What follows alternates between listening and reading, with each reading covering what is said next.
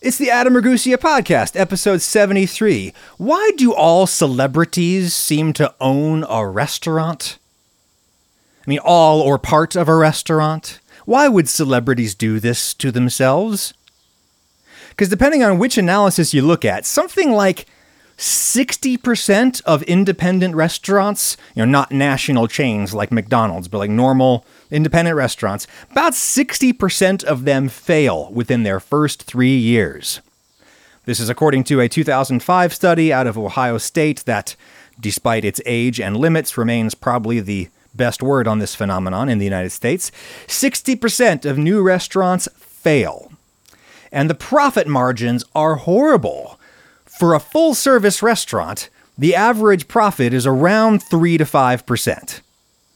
That means for every dollar that you spend running your business, you get like three cents back in profit because the food and the labor and the overhead costs in a restaurant are just enormous. There are industries out there with like 30, 40, 50% profit margins. Get into financial services for God's sake if you want cushy margins. The restaurant business is a terrible business by nearly any objective measure of dollar and cents. And yet, nearly every famous actor or musician you could think of owns at least part of at least some restaurant. Hankering for some good North African food in Beverly Hills? Well, who isn't? Try Tagine, co owned by Ryan Gosling. Why? Why did he invest in a restaurant of all things? Didn't anybody tell him he's Kenough without that millstone hanging around his neck?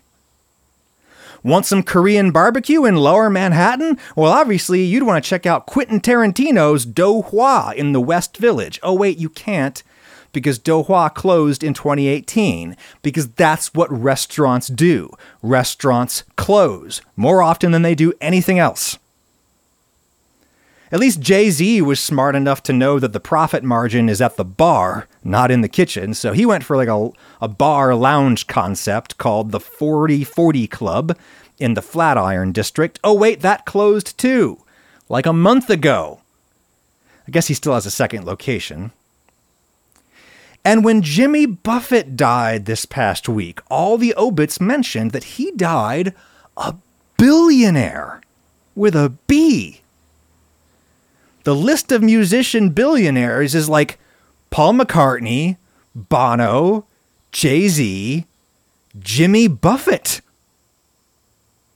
I guess now we can scratch Jimmy's name off that particular list now that he's gone from skin cancer, a more poetic demise for a beach bum having never been conceived.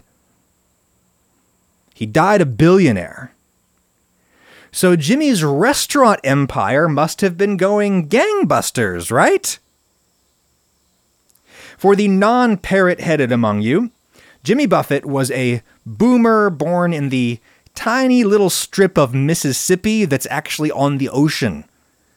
Part of the greater Floribama region, you could say. Jimmy Buffett's combination of rural white people music, country music, and the sounds of the Gulf of Mexico and the Caribbean. This was as marketable a combination as any that has ever existed in the music business. Jimmy Buffett had the original snap track, y'all. He had that laid back redneck Riviera vibe long before Kenny Chesney or whoever's tapping that well these days. My dad says that one time when we were vacationing in Key West, as we often did when I was a kid, because my dad loves Key West, my dad says that he walked by an establishment where Jimmy Buffett was playing, and he overheard Jimmy say into the mic, Well, I guess you want to hear the damn song again. And the crowd roared as he launched into Margaritaville, a song about an alcoholic frittering away what remains of his life, money, and brain cells at some cheesy resort cheese doesn't really strike me as like a hot weather food. But when they opened a cheeseburger in paradise bar and grill in the sprawl outside of Bloomington, Indiana, when Lauren and I used to live there, well, we just had to check it out. Cheeseburger in Paradise is another of Jimmy Buffett's songs, and it was the basis of a restaurant chain. Lauren and I went some years ago. We had some totally forgettable sliders, as I recall, while a white guy with an acoustic guitar sang Stevie Wonder's Superstition into a mic that had way too much bass on his voice. Side note guys with acoustic guitars, just stop. Just stop. Stop it with your busking. Stop guilting your friend who works at a restaurant into talking to her boss about letting you play there Thursday night. Live music is not nearly as valuable or as desirable as it used to be. It used to be that if you wanted to hear some music while you ate, you needed a troupe of minstrels in the room. Not any longer. We have recorded music. It's less obtrusive and generally better than what you play. You are not playing for us, and you damn well know that. You're playing for yourself. This is about you and your music career. End quote. The rest of us in the room are just collateral damage. Take it somewhere else, for God's sake. I'm slightly more tolerant of nearly any music form other than a white guy with an acoustic guitar, just because it's so rare to encounter anything else in my ecosystem. But even if it's a like really, really good music, I'm eating and I want to talk to my friend, okay? Shut off that damn racket. No one wants this except you. Pan flute guy. Playing pan flute karaoke with a CD of new age backing tracks on the boombox next to his tip jar. The other thing I remember about Cheeseburger in Paradise in Bloomington, Indiana was all of the like marine themed tchotchkes on the wall. I remember thinking, huh, it was someone's job to source that distressed buoy hanging over Lauren's head. And then, lo and behold, like 15 years later, here in Tennessee, just the other day, I happened to meet the antique dealer whose job it was to source all of the tchotchkes that hang inside the Ruby Tuesday family restaurant chain, which is based here in Knoxville. And I was like, oh, I knew that had to be a real job. Anyway, we did not go back to Cheeseburger in Paradise in Bloomington.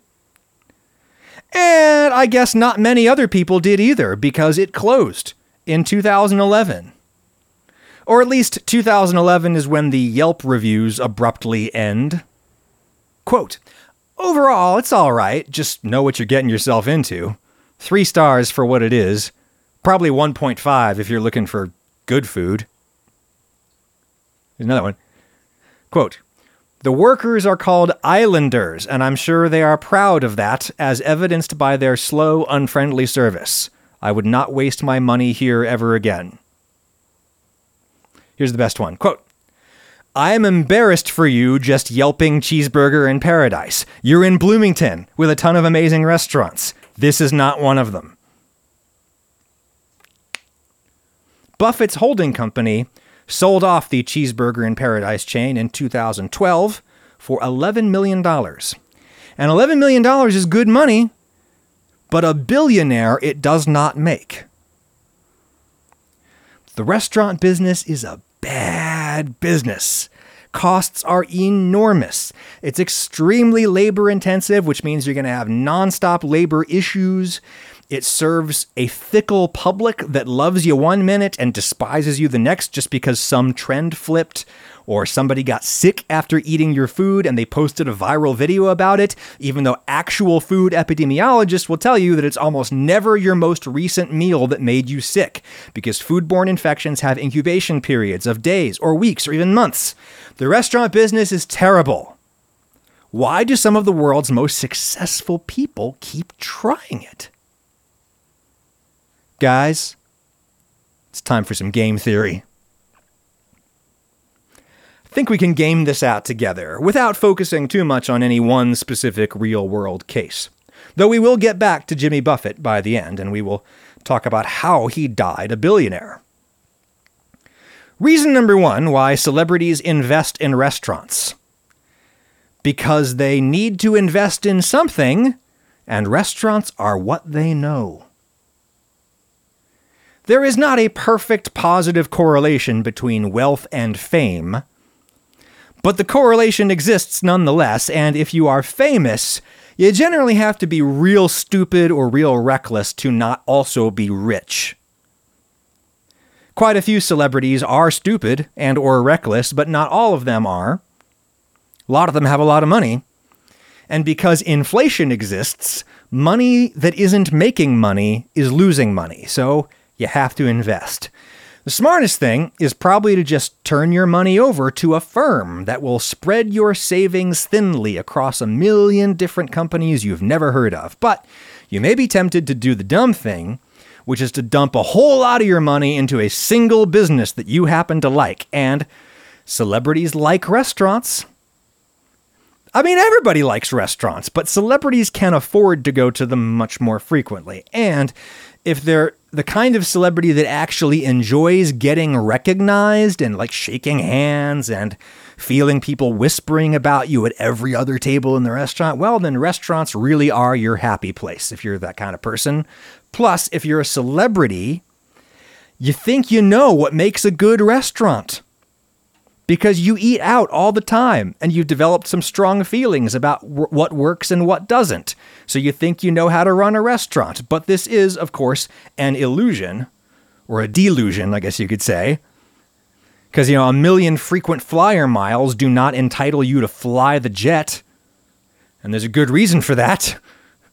Using a service and providing a service are just two profoundly different things. But hey, Justin Timberlake and Jessica Biel cook at home all the time. How different could it be running a restaurant? Narrator voice. Justin Timberlake's Southern Hospitality Barbecue on the Upper East Side closed in 2012, and Jessica Biel's Aw Fudge in West Hollywood closed in 2018, because that's what restaurants do. They close. But you're a celebrity and you have money, and that money needs to go somewhere.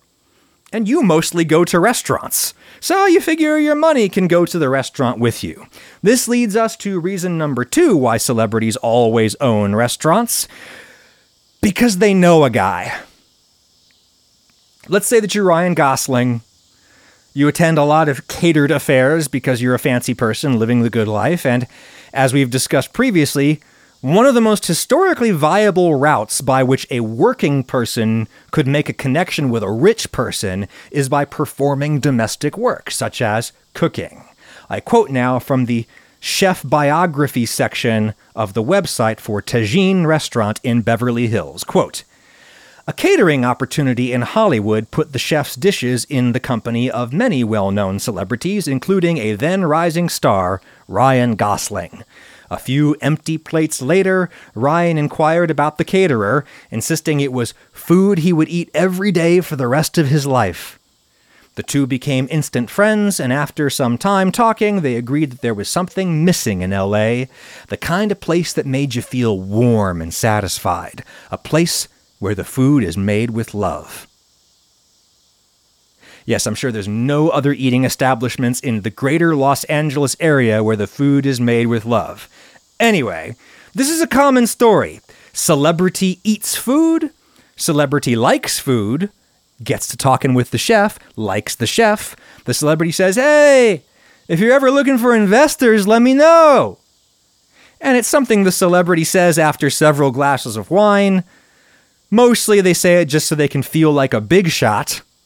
But then the chef calls the next day and you're kind of committed. This is basically what happened between Robert De Niro and the great sushi chef Nobu Matsuhisa. Nobu was the hottest sushi restaurant in LA in the late 1980s that place did a lot to popularize sushi in this country. Because, like, when your favorite movie and TV characters in the early 90s were talking about sushi all the time, it was because some of the producers and the actors and the screenwriters had been eating at Nobu. Roland Joffe, who had just directed Robert De Niro in The Mission, took the actor to Nobu around uh, 1988, and presumably after a few glasses of sake, De Niro said, Hey, if you ever want to open a place on the East Coast, let me know about it. And Nobu seems to be one of the few celebrity funded restaurant empires that's actually successful. They have dozens of locations all over the world. In 2015, the Australian billionaire James Packer bought a 20% stake in the Nobu chain for $100 million. From that, we can reasonably extrapolate that the company as a whole is worth at least a billion. Not every celebrity is as lucky as De Niro was to run into a chef like Nobu. I bet for a lot of celebrities, the chef is just a guy they know. Probably from their youth, from back in the day, back in the old neighborhood. Everybody knew Joey made the best meatballs. Then Joey's friend becomes a movie star, and Joey says, Hey, man, if I just had like 200 grand, I could start up the place of our dreams. And the dream typically becomes a nightmare as Joey puts the entire investment up his nose. I know a lot of people in the restaurant business, and here's something that people in ownership always say they say, you gotta be there. Someone with an ownership stake some kind of like sweat equity or otherwise, somebody with an ownership stake needs to be on premises most of the time. Elbows deep in the food, or elbows deep in the books, or even better, with the food and the books. The restaurant industry is one where your employees will rob you blind. It's a cash heavy business, which makes it very easy for employees to skim a little here and there. It's a chaotic business, and remember that chaos is a ladder. The inventory is expensive and easily stolen via consumption.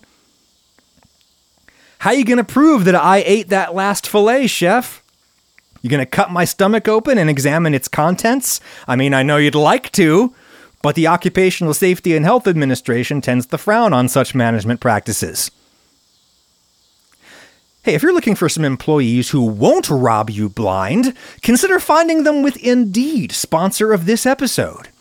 81% of U.S. online job seekers are looking for jobs on Indeed every month, according to ComScore. And Indeed is the platform where you can attract, interview, and hire all in one place. You've got your own business to worry about, making burgers or virtual burgers or whatever it is that you do, and you don't need to be bouncing between a hundred different job boards looking for help. Indeed is all you need. They streamline the whole process with powerful tools that find you matched candidates. With Instant Match, over 80% of employers get quality candidates whose resume on Indeed matches their job description the moment they sponsor a job, according to Indeed's US data. You can start hiring now with a $75 sponsored job credit to upgrade your job post at Indeed.com slash Ragusea. Offer good for a limited time. Oh, and get this Indeed is the only job site where you only pay for applications that meet your must have requirements. 3 million businesses worldwide use Indeed for a reason. Claim your $75 credit now at Indeed.com slash Ragusea. Use my link so that the uh, Ragusea pod gets credit. That's important to keeping my operation profitable enough to sustain for everyone's benefit. Indeed.com slash Ragusea. Terms and conditions apply. Need to hire? You need Indeed. Anyway, point is, it is very hard to run a profitable restaurant without being there. And celebrities do not want to be there. Can you blame them? Do you want to walk the red carpet tonight, or do you want to shuck oysters for some asshole to eat with ketchup on top? Celebrities start restaurants because they know a guy. And sometimes the guy is a member of the family. Sometimes you're Mark and Donnie Wahlberg, and you got 15 other brothers to feed, and they can't all be in the Funky Bunch, so you give some money to your brother Paul Wahlberg to open a restaurant. I have not watched any of the reality TV shows about Wahlburgers, but I imagine it does not show Paul Wahlberg sniffing the investment up his nose because Wahlburgers is still around and still, apparently, successful. Wahlburgers, where you can eat the polar opposite of the food that Mark Wahlberg actually eats to stay ripped for the movies. It's amazing how far a celebrity endorsement can take a consumer facing business like a restaurant, which leads us to reason number three that celebrities all have restaurants because celebrity endorsements work. for certain kinds of businesses, like restaurants and other retail businesses that primarily serve the general public. Most businesses serve other businesses. The global business to business market is more than twice the size of the global business to consumer market, according to a number of market research firms. Just Google it. If I'm a paperclip company and I'm looking for a new source of galvanized steel wire, I'm going to make that choice based upon the cost of the wire, its tensile strength, how reliable I think that company is going to be at getting me wire on a regular basis, etc. I'm probably not going to choose a galvanized wire distributor on the basis that it is attached to Marky Mark's brother. In contrast, if I'm bumming the streets of Boston and I want a burger for lunch, I have so many options. There's Tasty Burger, there's Boston Burger Company. There used to be four burgers, and U Burger, which were my favorite burger places back when I lived in Boston, even though I could never figure out if it was supposed to be pronounced U Burger, as in like a burger for you, or U Burger, a portmanteau of Uber and burger, meaning the best burger. Those places closed because closing is what restaurants do, but there's still a million amazing burger places in a town like Boston. How to choose? Well, there's a step by step decision making process that Donnie Wahlberg can guide you through. Step one, one, one, we can have lots of fun. Step two, dude, there's so much we can do. Step three, three, three, it's just you and me. Step four, four, four. Consider whether you feel a tribal connection with the owners of this establishment, tenuous or illusory as that tribal connection may be. It's a great song. The Wahlberg brood is an inspiration to every other overpopulated working class Irish Catholic household in the triple decker multi-family homes of Dorchester. So, if I'm also a Bruins fan who's never at the job site without a Dunkie's coffee in his gloved hand, yeah, I'm gonna go to the Wahlberg place for lunch instead of U-Burger or U-Burger or whatever it was. It's gone. But but Wahlburger is still there because celebrity endorsements work to some extent for consumer facing businesses. Business to business arrangements are often much more profitable and stable. Celebrities might make a lot more money investing in B2B firms, business to business, but a celebrity's name isn't going to be very helpful in that situation, and their name is generally the most valuable thing that any celebrity owns. That said, celebrities probably are invested in all kinds of B2B firms that we don't even know about. Helen Mirren probably doesn't talk very much about all the strip malls that she owns in Scottsdale or whatever because there's no reason for her to talk about that. A retailer is not going to choose its location in a strip mall based on the fact that Helen Mirren owns this one. In contrast, when a celebrity owns a restaurant, they can dramatically improve business by shouting, Come to my restaurant from the rooftops, while the fine print underneath reads, uh, Mr. Wahlberg is not guaranteed to be on site during your visit. But sometimes the celebrity really is hanging out in the dining room, frequently. And this leads us to reason number four celebrities all own restaurants. They want clubhouses. As a mildly internet famous person, I can tell you that fame feels awful.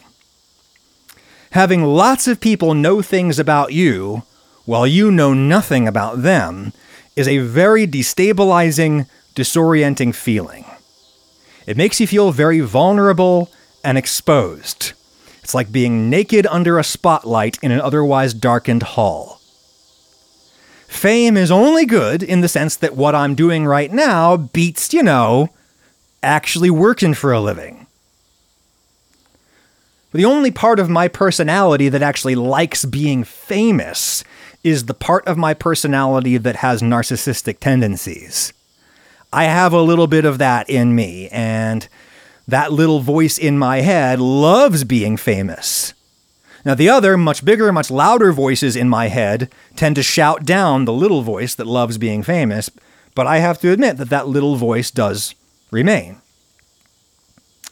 I reckon that other famous people are much less conflicted about fame because they're straight up narcissists or sociopaths or something.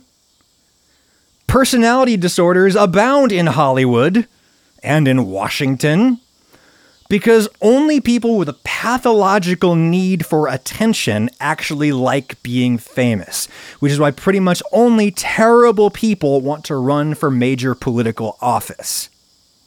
I'm still on the side of democracy, but this is a really bad problem inherent to representative democracy, especially in the age of mass media.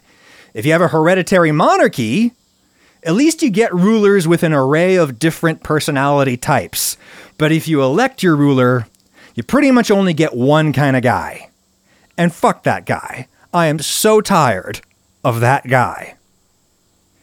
Anyway, lots of celebrities get to be celebrities because they are people pleasers. They love to schmooze. How many Yiddish words are we up to in today's episode yet? Celebrities love to schmooze. And if they open up their own restaurant, they can schmooze every night if they want to. I'm sure it's awesome. You get to walk in there like you own the place, because you do. Everybody from the bartender to the general manager works for you, and therefore they all have every motivation to kiss your ass and to save you the good seat. Of course, you can always save yourself the good seat at home with HelloFresh, sponsor of this episode. Go to HelloFresh.com slash 50 Ragusea and use code 50 Ragusea for 50% off, plus 15% off the next two months. Some people think it's weird that an internet cook such as myself would endorse a meal kit delivery service. That's exactly why I love HelloFresh. I am busy. I'm coming up with recipes and grocery shopping all the time. Two or three nights out of the week, I am overjoyed to pass that work on to somebody else. HelloFresh recipes are foolproof. I usually get the vegetarian boxes because they help me to eat less meat, but there's a million different meal plans you can sign up for. The recipes are tight, the boxes are pre portioned so that you'll have little, if any, ingredient left over to deal with. That's probably my favorite part. A HelloFresh box is generally going to be cheaper than takeout. The produce comes to your door from the farm in less than seven days. Most of the meals take 20 or 30 minutes to make, but there are 15 minute meals that you can sign up for too. The menu always includes 40 recipes and over 100 add on items to choose from every week, like desserts and party platters and such.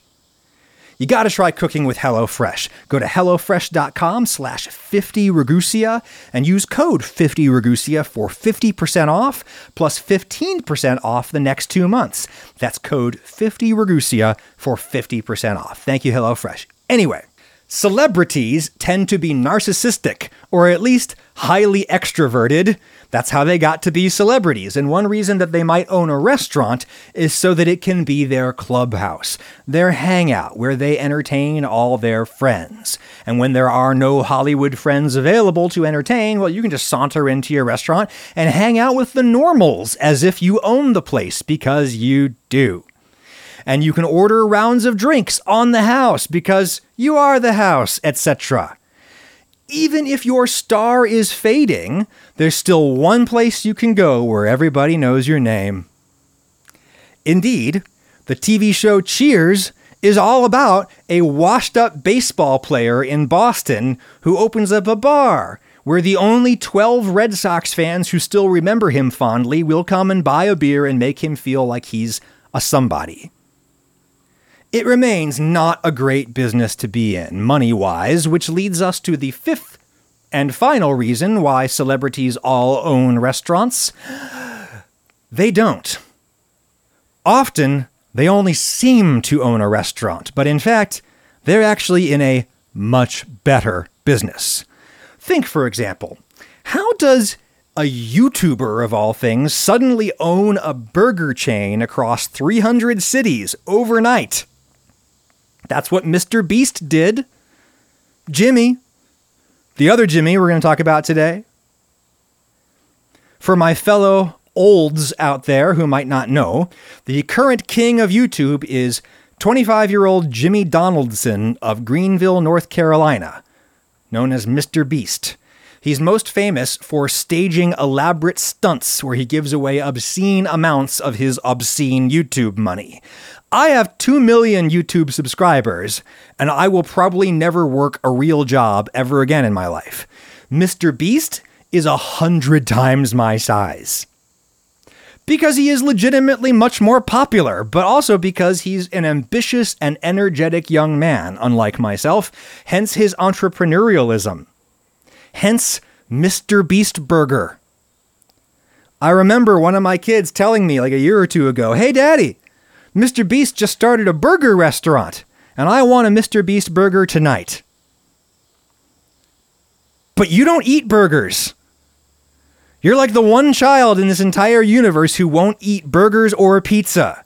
But I'll try a Mr. Beast burger. I mean, if you'll actually try it, I'll, I'll buy you pretty much anything to eat. But if Mr. Beast just opened a new restaurant, I doubt that it's in Knoxville, Tennessee. Oh, wait, it is? How is that possible? It was possible because Mr. Beast didn't actually have a restaurant in Knoxville or anywhere else for that matter. If we had ordered Mr. Beast delivery that night, our food would have been prepared in a ghost kitchen somewhere in Knoxville. A ghost kitchen is a kitchen that other businesses hire to make their food and then to deliver that food under the hiring business's brand. A ghost kitchen can simply be excess or unused kitchen space that's in the back of like a normal brick and mortar restaurant or it can be like a commercial commissary in an industrial park somewhere. The point is, you, the consumer, you put in an online order, somebody at the ghost kitchen prepares it, and then a DoorDasher or some such drives your food to your house. If you want to have a national restaurant chain tomorrow, all you have to do is hire Virtual Dining Concepts of Orlando, Florida, which maintains a vast network of ghost kitchens all over the United States. You give them some product specifications, some recipes, and they take care of the actual product and fulfillment and all of that. You just handle the marketing. What could go wrong? Well, do a Google image search for Mr. Beast Burger fail and you'll see what could go wrong. There's burgers that are fully raw on the inside, burgers that arrive smashed into little bits, all kinds of unverifiable claims. A social media scandal need not have any basis in reality to be a scandal, but I have no trouble believing that quality control is nearly impossible in a ghost kitchen based business think about how hard quality control is in like a nationwide chain where you own all the locations directly and all the employees work for you. That's hard enough. But now imagine a system where you own nothing and employ no one. Some guy with an app makes your burger, slaps your logo on it, and another guy with an app drives it to the customer. There is no opportunity for quality control on your part. Ghost kitchen based businesses are everywhere now. It was a way for restaurants to try to make at least a little money with their kitchens back when their doors were closed because of COVID. Every town is Flavor Town now, thanks to Guy Fieri's new virtual restaurant. Guy works up the recipe, some rando in your town cooks it, and then someone has to walk it up the stairs to your apartment or for, or for whatever, for whatever meager tip you can muster on the app. What could go wrong? Not surprisingly, Mr. Beast's business relationship with virtual dining concepts has descended into litigation as of this writing. Lawsuit filed July 31st. The complaint from Jimmy's lawyers states, quote, because virtual dining concepts was more focused on rapidly expanding the business as a way to pitch the virtual restaurant model to other celebrities for its own benefit, it was not focused on controlling the quality of Mr. Beast Burger customer experience and products. End quote. Jimmy Donaldson seems like a nice young man who is far more conscientious about his impact on the world than any of his peers, most of whom I gather are Paul brothers. I wish Mr. Beast no ill will. He seems like a good guy. I'm just saying, sometimes the reason it seems like every celebrity has a restaurant is because some of them don't have a restaurant. It only looks like they do. Which brings us back to the other Jimmy that we started with Uncle Jimmy.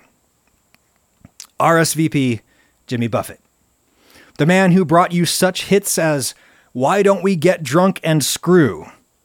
How did that guy die a billionaire this past week? Well, I could point out that he was a journalist originally. Jimmy Buffett wrote for Billboard before his singing career ever took off. Journalism is a pretty good foundation for lots of other more gainful careers, I have certainly found. I don't know if Jimmy Buffett was legit a talented man of business or if he was just lucky enough to associate himself with legit talented business people early on in his career, but he just seems to make like epically smart decision after epically smart decision. One being his choice to focus on licensing above other business models. Why bother making a product? Why bother sourcing raw materials? Why bother hiring armies of messy, needy humans to add value to these raw materials? Why bother selling these value added products to a fickle public and dealing with their complaints? If you get into the licensing business, somebody else does all of that. All you do is sell them your name. You sell a license to a company that wants to make t shirts with your face or your song title on it or whatever it is. That company does all the work and assumes all the risk. You just cash your licensing check. Looking at the late Jimmy Buffett's business empire, seems that he did a lot more than just license the title of Margaritaville. He seemed to create holding companies that retained at least some partial equity stake in the Margaritaville restaurant chain, for example, but he seems to have focused more on licensing his brand to others. Far less risk that way, and you don't have to be good at business beyond being smart enough to focus on licensing. Lots of people much smarter and better informed than me have written deep dives into Donald Trump's business empire. I have read a number of those pieces through the years even from before Trump was a politician. Trump has so many failed businesses in his wake that it's easy to lose count. Probably his most famous failure was the Trump Plaza Hotel and Casino in Atlantic City, New Jersey. As wise people have pointed out before me, you have to be a special kind of idiot to lose money in the casino business. Trump's company used to build and occasionally manage properties itself. But in more recent years, Trump has focused more on licensing his name and image to other businesses because licensing requires no talent or intelligence whatsoever, save for the intelligence that it took to notice that licensing is the better business to get into. It's great work if you can get it, licensing is. All you have to do is get really famous. People who have actually looked at the Trump organization in detail have observed that for decades now, it has chiefly existed as a shitty lifestyle brand. It's what poor people imagine wealth to look like. That impression is what the Trump organization sells. They license Trump's name to other companies that run themselves into the ground instead of Trump having to run them into the ground personally, and thus his failures never seem to stick to him. Teflon Don, they used to call Trump long before he ever got into politics. Or these other businesses used Trump's name to launder money. Allegedly. The Trump brand is a poor person's idea of wealth, which is great, except poor people don't really have a lot of money. So Maybe you license Trump's name to slap on your hotel in Panama City or Azerbaijan or wherever because stupid people expect a Trump branded hotel is going to make a lot of money and therefore you can launder your drug money, allegedly, through said hotel. Or your terrorism money as in the case of that Azerbaijani Trump hotel, which uh, Adam Davidson reported in The New Yorker, sure seemed like it was set up as a money laundering operation for Iran's Revolutionary Guard. Trump can, of course, deny all of it because, hey, it was just a licensing deal. I really wouldn't be surprised if some of the frozen margarita machine companies that Jimmy Buffett licensed his name to over the years were also money laundering operations, but no evidence to that effect is forthcoming. How did Jimmy Buffett die a billionaire? Probably because he met Warren Buffett. No relation, even though they called each other Uncle Jimmy and Cousin Jimmy. The two men had such a natural affinity for each other that they actually took a DNA test to find out if they're related. Turns out they're both 100% Dat Cash. I have no inside knowledge of Jimmy Buffett's affairs, now managed by his estate, but here's my guess. My educated guess is that Jimmy Buffett made himself a millionaire by writing goofy songs about rednecks on vacation. He made himself a multimillionaire investing those royalties into brick and mortar businesses and through licensing deals. Then he made himself a billionaire by investing his millions in Berkshire Hathaway, Warren Buffett's conglomerate holding company that invests primarily in what now? Real estate? Yeah, Berkshire Hathaway owns a whole lot of real estate and a whole lot of factories and 9% of Coca Cola and 6% of Apple and all of that. But Berkshire Hathaway's primary business is insurance, mostly car insurance, Geico, etc.